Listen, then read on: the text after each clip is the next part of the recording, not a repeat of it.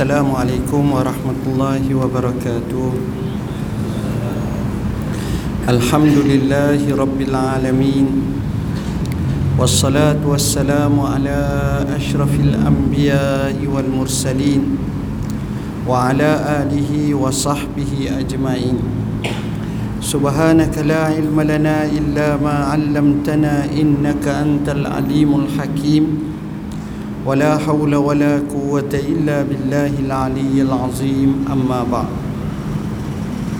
yang dikasihi pengurusi majlis yang berusaha pengurusi masjid barisan jawatan kuasanya ashabul fadilah tutu imam tutu guru para alim ulama hadirin hadirat muslimin muslimat yang dirahmati Allah alhamdulillah summa alhamdulillah binikmatihi tatimmus salihat atas segala kurniaan Allah Subhanahu wa taala yang tak terhitung banyaknya kepada kita.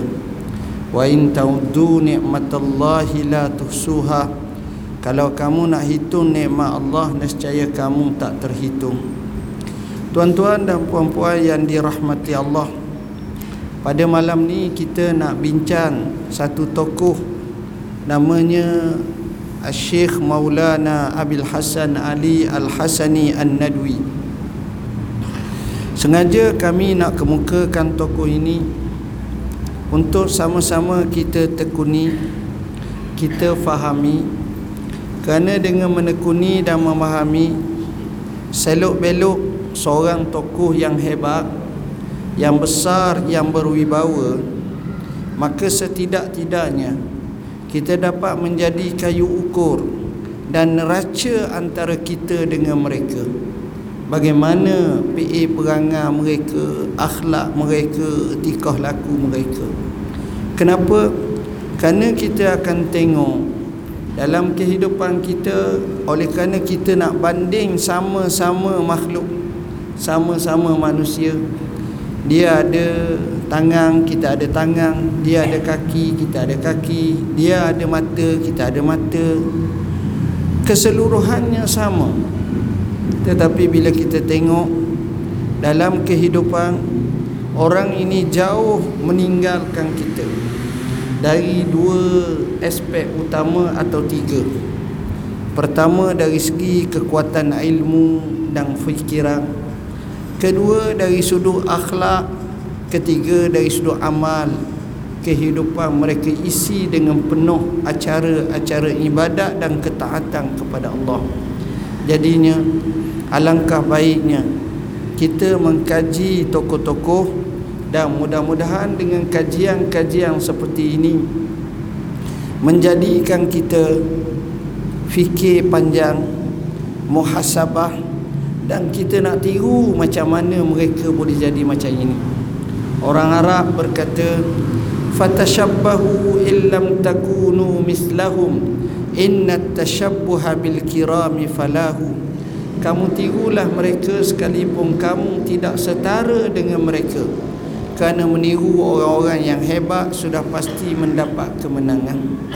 Jadi tokoh yang kita maksudkan pada hari ini iaitu Maulana Syekh Abil Hasan Ali Al-Hasani An-Nadwi Tuan-tuan dan puan-puan yang dirahmati Allah Syekh ini adalah seorang ulama Yang lahir pada awal Kurung yang ke-20 ini 19 17 atau awal sedikit lagi Pada awal sangat.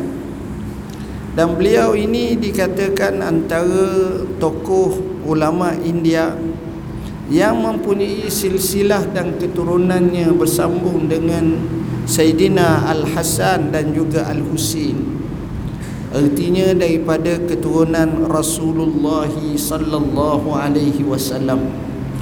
Dengan sebab itu dinisbah kepada Al-Hasani. Maulana Abil Hasan Ali Al-Hasani An-Nadwi ini Allah jadikan daripada keturunan para ulama' ibu bapanya bukan sekadar bapa ibu pun. Begitu juga apa ni nenek moyangnya ramai menjadi ulama-ulama yang terbilang mereka ini sebenarnya sudah hampir 500 tahun telah berhijrah daripada negara Arab menuju ke negara India pada masa itu. Jadi kisahnya lama bukan kisah baru mereka berhijrah dan mereka duduk di kawasan tersebut. Dan mereka menjaga tata susila dan adab kesopanan yang tinggi, keluhuran yang luar biasa. Membimbing, mendidik, mendakwah manusia.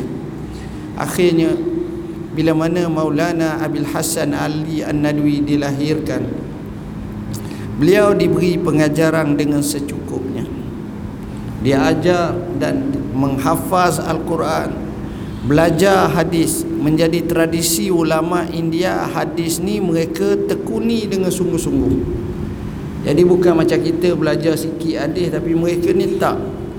Sahih Bukhari Sahih Muslim sunan-sunan yang empat sunan Abi Dawud sunan At-Tirmizi sunan An-Nasai sunan Ibn Majah dan beberapa kitab-kitab yang lain akhirnya mereka menguasai ilmu dengan secukupnya.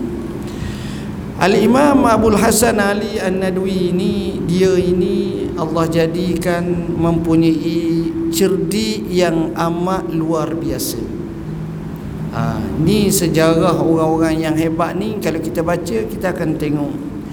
Cerdik yang amat luar biasa kemampuan kebolehan penguasaannya itu tiada tandingan dan bandingan masa tu. Pada masa rakan-rakan dia. Jadi dia ni hebat. Dia pernah dia belajar bahasa Arab daripada ulama daripada Yaman yang pergi berhijrah ke India dan dia boleh menguasai bahasa Arab dengan sebaik mungkin. Akhirnya dengan keturunan asalnya di samping dengan kemampuannya itu maka dia boleh mengolah bahasa Arab setara bahkan lebih daripada orang Arab lagi. Ah, inilah Maulana Abil Hasan Ali Nadwi. Minatnya yang mendalam kepada sejarah minatnya yang mendalam kepada bahasa Arab minatnya yang mendalam kepada sastra menyebabkan beliau apabila berbicara atau melakarkan tulisan dalam kalamnya pada kalamnya maka tulisannya itu ada nilai dan mutu yang tinggi. Dengan keindahan bahasa dengan ketepatan bahasa dengan maklumat yang tajam, yang kukuh, yang asah, yang absah maka kedudukan Imam Maulana Abil Hasan Ali An-Nadawi ini luar biasa oleh kerana itu daripada mudanya lagi dia adalah orang yang begitu bersemangat untuk menjadikan Islam ini sebagai agama yang amat-amat didukung dan ingin disebarkannya. Kelebihan Maulana Abil Hasan Ali Nadwi ini antaranya ialah dia tak pergi negeri Arab tuan-tuan. Dia tak belajar di negeri Arab dia tak belajar di Al-Azhar. Dia tak belajar di kota Madinah. Dia tak belajar di kota Mekah. Dia tak belajar di Kairawan. Dia tak belajar di Maghribi. Dia tak belajar di Iraq. Tapi dia hanya mencukupi belajar di India sahaja. Dengan tuan-tuan guru yang luar biasa maka di sinilah kehebatannya dia menggabungkan antara sifat keulamakan itu keilmuan dan tradisi keakhlakan jadi inilah yang membezakan Maulana Abil Hasan Ali Nadwi dengan mana-mana tokoh yang lain jadi perjalanan kehidupannya itu seiring antara ilmu dan juga akhlak keluhuran yang tinggi. Maulana Abil Hasan Ali An-Nadwi ini kalau kita tengok dia menjadi seorang pendakwah yang luar biasa. Tetapi dengan kerajinan yang amat sangat sebab jadual dia amat ketat tuan-tuan. Membaca, membaca, membaca menulis, membaca, membaca itulah kerjanya daripada sejak sekian kecil sampailah dewasa sampailah kepada tua membaca kuat tuan-tuan ketika sekitar tahun 1940-an 30-an 50-an masa tu kita kena faham suasana negara umat Islam berpecah. Sedang dijajah oleh banyak negeri-negeri. Barat telah memfaraidkan negeri umat Islam selepas tumbangnya terutamanya atau lemahnya kuasa kerajaan khilafah Uthmaniyah yang akhirnya jatuh pada tahun 1924 maka sebelumnya itu sedikit Turki yang digelar sebagai orang sakit Eropah dalam keadaan tidak ada lagi haimanah penguasaan kepada dunia umat Islam. Pada masa itulah kita tengok bagaimana barat menguasai negeri-negeri umat Islam Sebagai contoh Malaysia bermula dengan 1511 Portugis 1641 Belanda 1824 Inggeris 1939 43 44 tu seumpamanya sikit Jepun kemudian patah Inggeris kemudian sampailah 1957 kita merdeka. Kita tengok pula di India di Indonesia bermula daripada Inggeris. Kemudian dia ambil oleh Belanda selepas berlaku pertukaran. Kita tengok pula di sebelah Filipina daripada Sepanyol yang ambil alih oleh Amerika. Begitu juga di negeri-negeri Afrika. Kita tengok bagaimana di Libya dikuasai oleh Itali.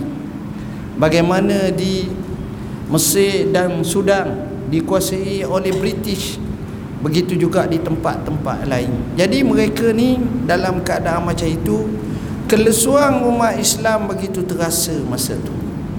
Dan umat Islam dalam keadaan begitu miskin, naif dan ditekan oleh kuasa-kuasa penjajah ketika itu. Dalam suasana seperti ini,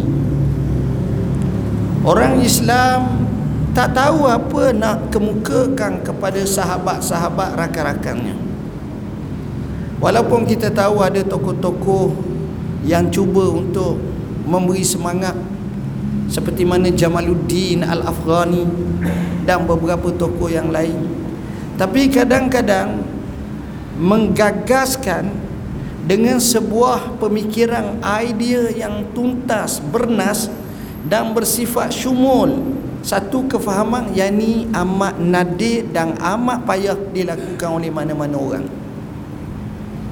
Tiba-tiba dengan izin Allah Maulana Abil Hasan Ali Al-Hasanin Nadwi yang usianya sekitar 30 tahun lebih atau kurang sedikit telah mengambil satu pena lalu mengkaryakan satu karya dan mentajukkan dengan satu tajuk yang sehingga sekarang tidak ada lagi mana-mana ulama yang dapat mencabarnya dan menulis sebaik seperti mana yang dia tulis.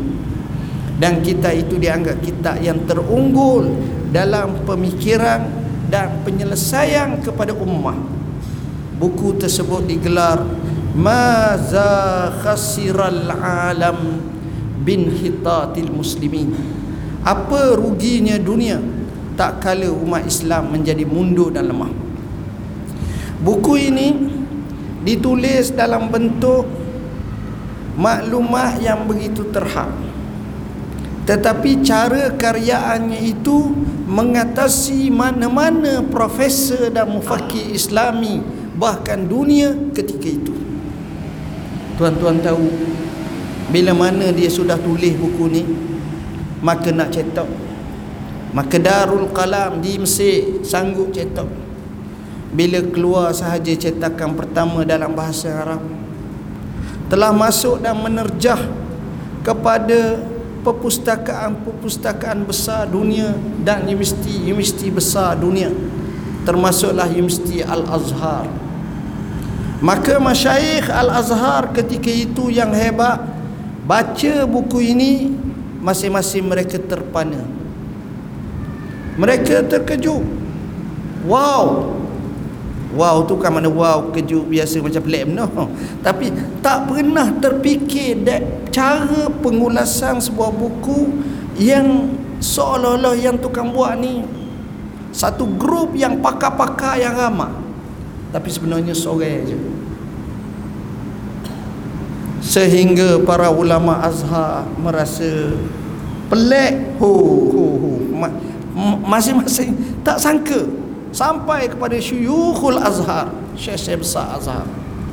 Tuan-tuan kalau baca kitab fi zilalil quran oleh almarhum Said Kutub betapa banyaknya dalam fi zilalil quran dicetak diambil daripada kitab maza khasiral alam bin hittatil muslimin yang Said Kutub sendiri telah sebut dalam kitab tersebut dan seorang ulama besar yang jawab banyak soalan ummah pada masanya Allamah Al-Syekh Dr. Ahmad Ash-Sharbasi dalam kitabnya yang masyhur Yas'alunaka fid din wal haya Syekh Ahmad Syarbasi ini juga dia telah sebut dalam kitabnya dan puji dengan tulisan yang dibuat oleh Maulana Abil Hasan Ali Nadwi. Akhirnya Allah takdirkan Maulana Abil Hasan Ali Nadwi dapat pergi ke kota Mekah, ke kota Mesir. Ulama Mesir terkejut sakang. Kami ingat orang tua rupa-rupanya orang muda benar masa tu janggutnya putih lagi usianya 30-an lebih sedikit. Tapi itulah kurniaan Allah sehingga bila orang tanya kepadanya ya Maulana Asyikh macam mana kitab kamu kamu karyakan itu? Kata dia aku sendiri tak boleh nak bagi tahu.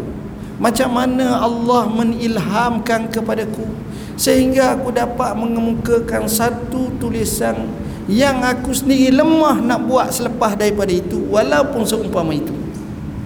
Kitab itu kata orang meletuplah tuan-tuan. Jadi sungguh dan kitab-kitab yang dikaryakan selepas daripada itu tidak sehebat kitab tersebut. Dia karya banyak kitab. Amerika lati ra'aituha Filastin. Dia karang kitab-kitab apabila dia pergi ke satu tempat dia pergi bertemu ulama dia ceramah dia bidalkan dia misalkan maka dia karang kitab fi masiratil hayah. Satu komus kehidupannya ketika dia singgah menyampaikan dakwah. Tapi kitab maza khasiral alam adalah kitab yang terunggul. Maulana Abil Hasan Ali An-Nadwi ni tuan-tuan. Allah jadi perangannya ini dia sifatnya mendamaikan. Sifatnya mengajak. Sifatnya menislah. Sifatnya membaiki. Sifatnya menyantuni sebab itu satu-satunya ulama dunia yang semua orang boleh terima dia. Dia pergi ke Madinah dia pergi ke Mekah dia pergi ke Saudi. Ulama-ulama sana boleh terima dia. Ceramah dan mereka akur mereka dengar. Pernah seketika dia datang ke kota Madinah saya dengar saya tak sempat nak pergi tapi dengar dia datang. Para ulama besar Madinah pakat dengar ceramah. Dalam bukunya yang bertajuk fi masiratil hayah dia cerita macam mana mereka datang. Mereka bertemu mereka nak menyantuninya tanya bincang. Sebab cara fikiran dia tu membawa sebagai cara pemikiran yang global cara pemikiran yang besar pemikiran yang bukan terhad ataupun pemikiran yang sifatnya terbatas. Itulah bezanya Maulana Abil Hasan Ali Nadwi. Dia pergi ke Mesir tuan-tuan. Para ulama Mesir pakat datang. Temu dia. Tanya Dr. Yusuf Al-Qaradawi itu amat-amat menghormati bahkan menyantuni menganggap sebagai gurunya kepada Syekh Abil Hasan Ali Nadwi. Sebab itu bila matinya Maulana Abil Hasan Ali Nadwi pada tahun 1999 maka Syekh Abil Hasan Dr. Yusuf Al-Qardawi telah menyebut dalam satu buku khas Asyikh Maulana Abil Hasan Ali Nadwi kama araftuhu sebagaimana aku kenal dia cerita tentang kehebatannya Maulana Abil Hasan Ali Nadwi ni tuan-tuan sifatnya bila dia bincang dalam masalah dia tak suka sangat bila tengok para ulama beri pendapat bergaduh giam giam dia sekadar ambil je terima je. Sebab itu Maulana kata Dr. Yusuf Qartawi aku hadir dalam persidangan kalau dia ada dia dengar banyak. Dia dengar dia catat dia tulis. Dia tak banyak komentar sangat. Sebab itulah fikihnya lebih kepada dakwah dan alat dakwah itu terwujud. Kenapa? Kerana Maulana Abil Hasan Al-Nadwi ini antara yang paling dia beri kesan dalam hidup dia adalah beberapa tokoh. Termasuklah Maulana Ilyas Al-Kandahlawi pengasas kepada jemaah tabligh. Oh dia memang dia kagum sebab dia tahu orang ni memang jenis ahlullah. Orang ni memang jenis untuk dakwah. Orang ni memang untuk Islam. Orang ni hatinya bersih tuan-tuan. Jadi dengan sebab itulah Maulana Abil Hasan Ali Nadwi juga ada hubungan rapat hubungan yang akrab dengan jemaah tabligh. Walaupun dia tidak masuk secara langsung sebagai penasihat utama tapi dia ada hubungan yang amat istimewa Maulana Abil Hasan Ali An-Nadwi dia punya pemikiran dia itu dia terkesan dengan tokoh-tokoh yang hebat di kalangan umat-umat Islam yang terdahulu termasuklah di benua India maka dia sebut dalam bukunya Rijalul Fikri wa Da'wah sebanyak empat jilid. Dalam buku tersebut dia kisahkan tokoh-tokoh Imam Al-Ghazali, Imam Abdul Qadir Jilani. Dia kisahkan seperti Al-Allamah As-Sarhandi. Dia kisahkan kisah seperti Waliullah Ad-Dihlawi. Dia kisahkan ramai kisah-kisah dan cara penyampaian dia tentang tokoh-tokoh ini penuh dengan adab dan penuh dengan kesopanan dan ini lain daripada yang lain itulah cara Maulana Abil Hasan Ali An-Nadwi Abil Hasan Ali An-Nadwi kalau dia ceramah tuan-tuan dia akan datangkan contoh-contoh yang paling hampir dengan kita. Siapa dia gaji pernah dengar bayang tabli ha, tahulah.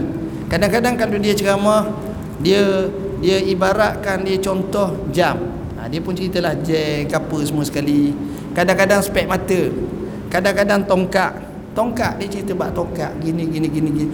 Supaya benda tu masuk pada orang nampak lalu jelas oh oh gitu. Jadi orang faham dia tak cerita macam bulang tu besar sangat nunung berapa kaki nunung hak nung ada oksigen gini-gini macam ada kedak jadi payah benda tu orang tak nampak benda tu orang ni. Biasanya dia datang benda-benda yang dekat.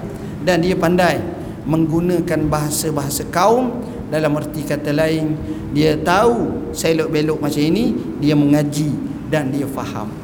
Sehingga akhirnya tuan-tuan kalau kita tengok kehidupannya cukup simple. Sejarah menunjukkan Maulana Abil Hasan Ali Andwi ini dia tak ada anak tuan-tuan. Tapi dia tinggal jumlah besar murid-murid. Dan cara dia selesai masalah tu comel. Comel dan kena. Dia tak macam kita nak kerak dan nak putus nak pecah nak nak nak, nak ni dia tak. Dia jawab tu dengan penuh harmoni dan orang akan mendamaikan dan mengikut. Saya beri contoh. Ada seorang syekh besar di Mesir sekarang antara yang sedang naik namanya. Tersohu dan dia boleh kata antara ulama yang nadir di Mesir. Cukup baik dengan kita dan cukup akrab dengan kita. Beliau namanya Syekh Mustafa An-Nadwi. Syekh Mustafa ni tuan-tuan dia orang Mesir. Dia budak cerdik. Dia belajar kalau tak silap saya telah tanya dia dan dia kata ya dia datang ke pejabat kita saya pergi rumah dia di Mesir di Mansurah. Dia beri pada kita banyak kitab-kitab kita dapat manfaat dan istifadah yang banyak. Dia cakap dia kata apa?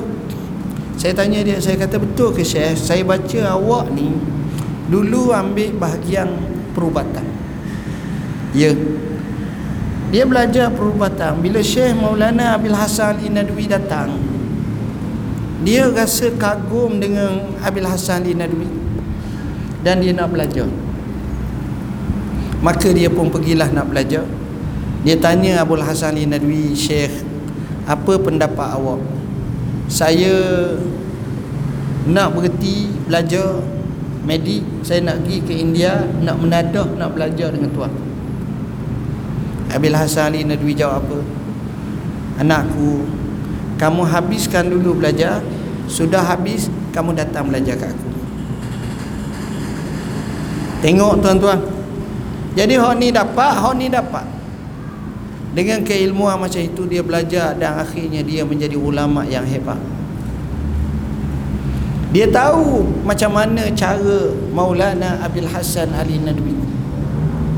Saya tanya apa beza antara bumi India dengan bumi Mesir. Dua-dua lebih. Dua-dua ada ulama, ada kehebatan. Tapi antara kehebatan di bumi India berserta dengan ilmu dan ketekunan dia juga mengajar akhlak. Yang ini jarang berlaku dia ada sifat tawaduk dia ada sifat untuk mengutip ilmu menghormati guru sebab itu kalau kita tengok sistem tabligh ni dia ada ikram.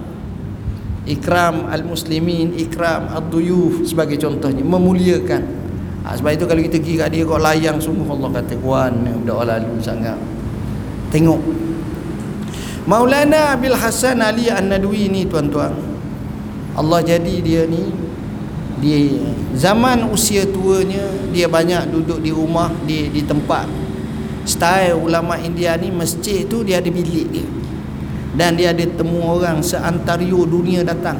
Mari salam tanya khabar ini dia menulis. Dia ada waktu dia bertemu orang. Jadi yang ni datang santuni yang ni datang santuni yang ni datang yang ni. Hak jawab soalan jawab soalan. Hak ada tolong ni hak ada tolong khidmat ada tolong khidmat macam-macam. Itulah perangai Maulana Abil Hasan Ali Al-Hasani An-Nadwi Maulana Abil Hasan Ali An-Nadwi ni tuan-tuan. Allah jadi dia ni dia ni jaga semayang berjemaah. Dia pernah pergi ke masjid tengok masjid tu habis dia orang semayang jemaah. Dia cari masjid lain yang hak belum lagi semayang jemaah sebab dia lupa semayang berjemaah. Perangai mereka ni jaga solat berjemaah. Dan dia ini memang tradisi mereka ni kalau semayang malam tu memang tak dapat tidak wajib lah seolah-olah. Mereka menekuni semayang malam mereka ada hubungan dengan Tuhan. Dan dia nak ajar kepada umat kadang-kadang perkara barang je. Contohnya dia mari Malaysia tuan-tuan. Ada sahabat-sahabat kita cerita. Sampai di Malaysia nak naik bangunan naik lift. Masuk dalam lift dia sebut subhanallazi sakhkhara lana hadza wama kunna lahu mukrinin wa inna ila rabbina lamunqalibun. Kita naik kereta tak sebut kadang-kadang. Walaupun biasanya kita hok gerak je sebut. Tapi hok naik tak atas kita kadang-kadang kita terlupa. Kecuali kapal terbangnya tapi lift pun dia sebut. Allah kata ini satu perkara yang menggambarkan Kadang-kadang perkara tu remeh.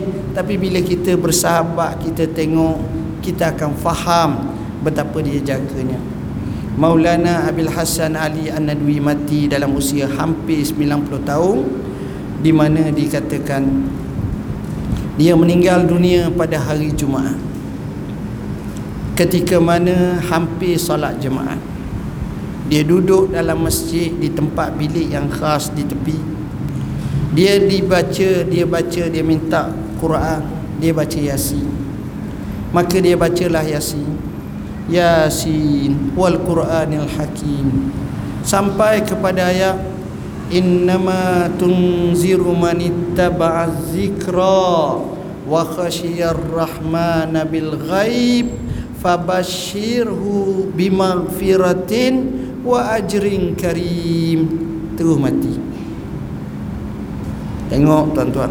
Ayat tu sendiri Memberi mana yang cukup baik Bila dia Saya ambil lima minit Sebentar. Selepas dia mati tuan-tuan Kita tengok Masyarakat jadi terkejut.